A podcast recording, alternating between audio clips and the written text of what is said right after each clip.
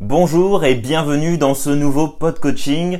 Ici Julien Giraud, alias Merlin, le coach magicien. J'espère que ce podcast te retrouve en pleine forme et aujourd'hui je voudrais te parler des limites du moment présent.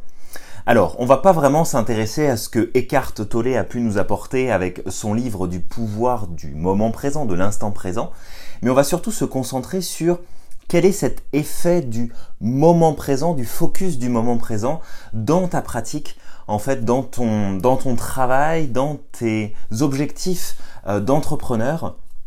Qu'est-ce que ça peut créer? La première chose que ça va créer, c'est que on va viser en fait le résultat immédiat. Je rencontre très régulièrement cette problématique, soit chez mes clients, soit chez les personnes que je rencontre qui sont des entrepreneurs qui dirigent une entreprise et qui sont dans cette dynamique de réflexion du le bénéfice immédiat, le résultat immédiat.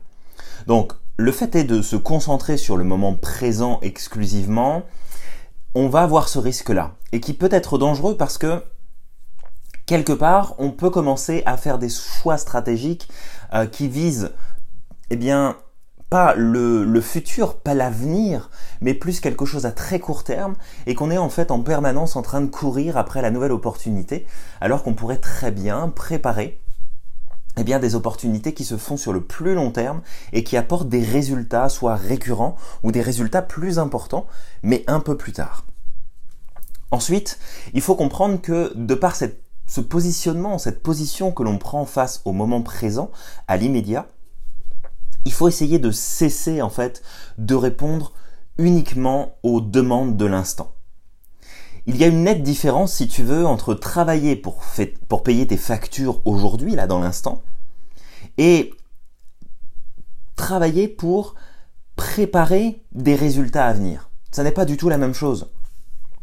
Si tu cours en permanence à travers l'opportunité qui va te permettre de pouvoir payer tes factures, de pouvoir continuer à avancer, de pouvoir finalement aller plus loin. Qu'est-ce qui se passe? Eh bien, tu vas juste focuser sur ce que je dois régler maintenant. Il faut que je trouve une solution immédiate. Je vais faire des choix stratégiques en réponse à l'incendie que je suis obligé d'éteindre maintenant. Mais je ne vais pas vraiment me concentrer sur qu'est-ce qui va se passer dans l'après, qu'est-ce qui va se passer plus tard. Et en fait, le plus tard, il est simple. C'est que si tu ne fais que réagir aux injonctions de ton environnement dans l'ici et le maintenant, tu vas continuer à le faire dans les jours, dans les semaines, dans les mois, dans les années qui viennent, parce que ça ne changera pas.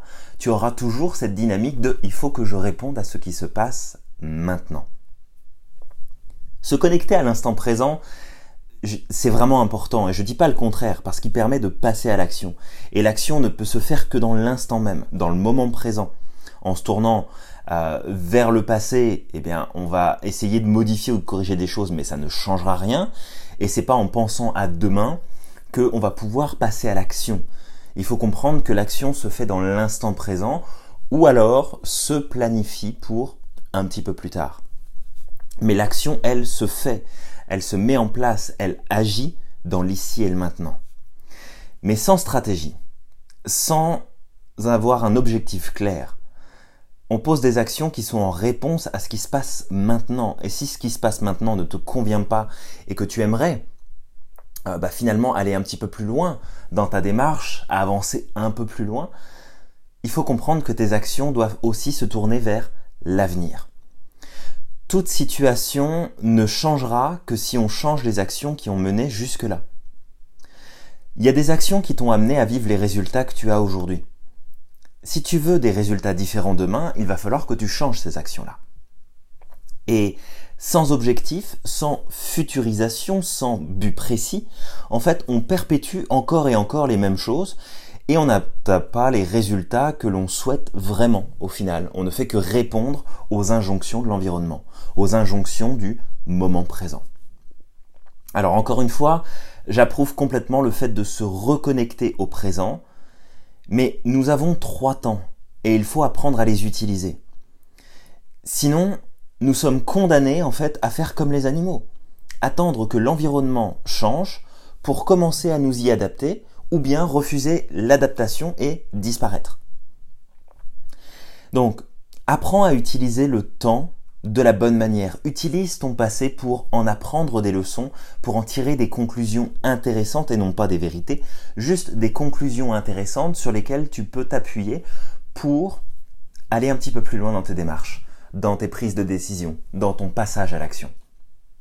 Utilise le futur, l'avenir, comme un moyen de te projeter efficacement avec une projection qui est contrôlée, qui est maîtrisée sur où est-ce que j'ai envie d'être dans tant de mois, dans tant d'années, qui est-ce que j'ai envie de devenir, quels sont les résultats que j'aimerais pouvoir atteindre, de fixer en fait des objectifs qui vont avoir du sens, qui vont avoir un intérêt pour toi.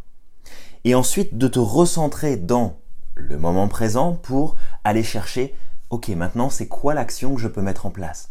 Bien entendu, c'est « Qu'est-ce qu'il faut que je règle là, tout de suite, impérativement, dans le moment présent, dans le temps où je suis maintenant ? Qu'est-ce qu'il faut que je règle ? Qu'est-ce qu'il faut que je fasse ?»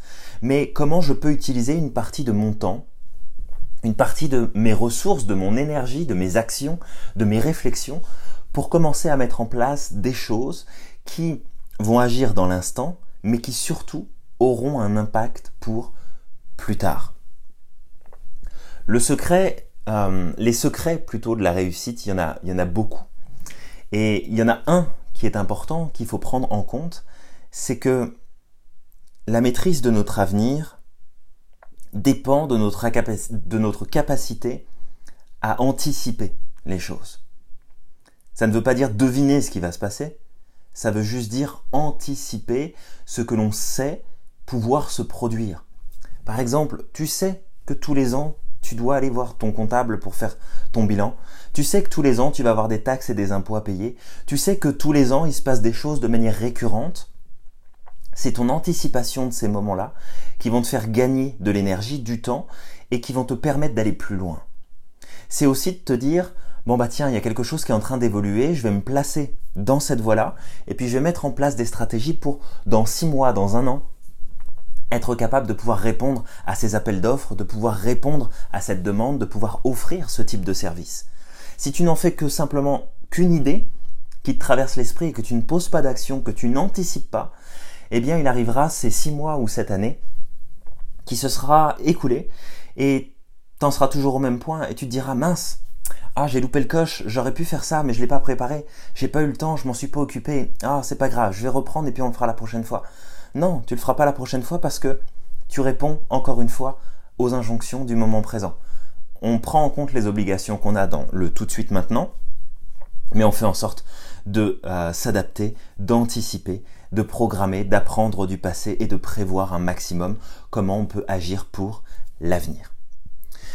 Voilà, c'est ce que je voulais te partager. Donc, sur ces bonnes paroles, j'espère avoir éveillé le goût en toi de faire différemment les choses. Je te souhaite de passer une excellente journée et semaine et rappelle-toi que tu es magique, que tu as le pouvoir de réaliser tout ce que tu souhaites et de faire une véritable différence. À très vite.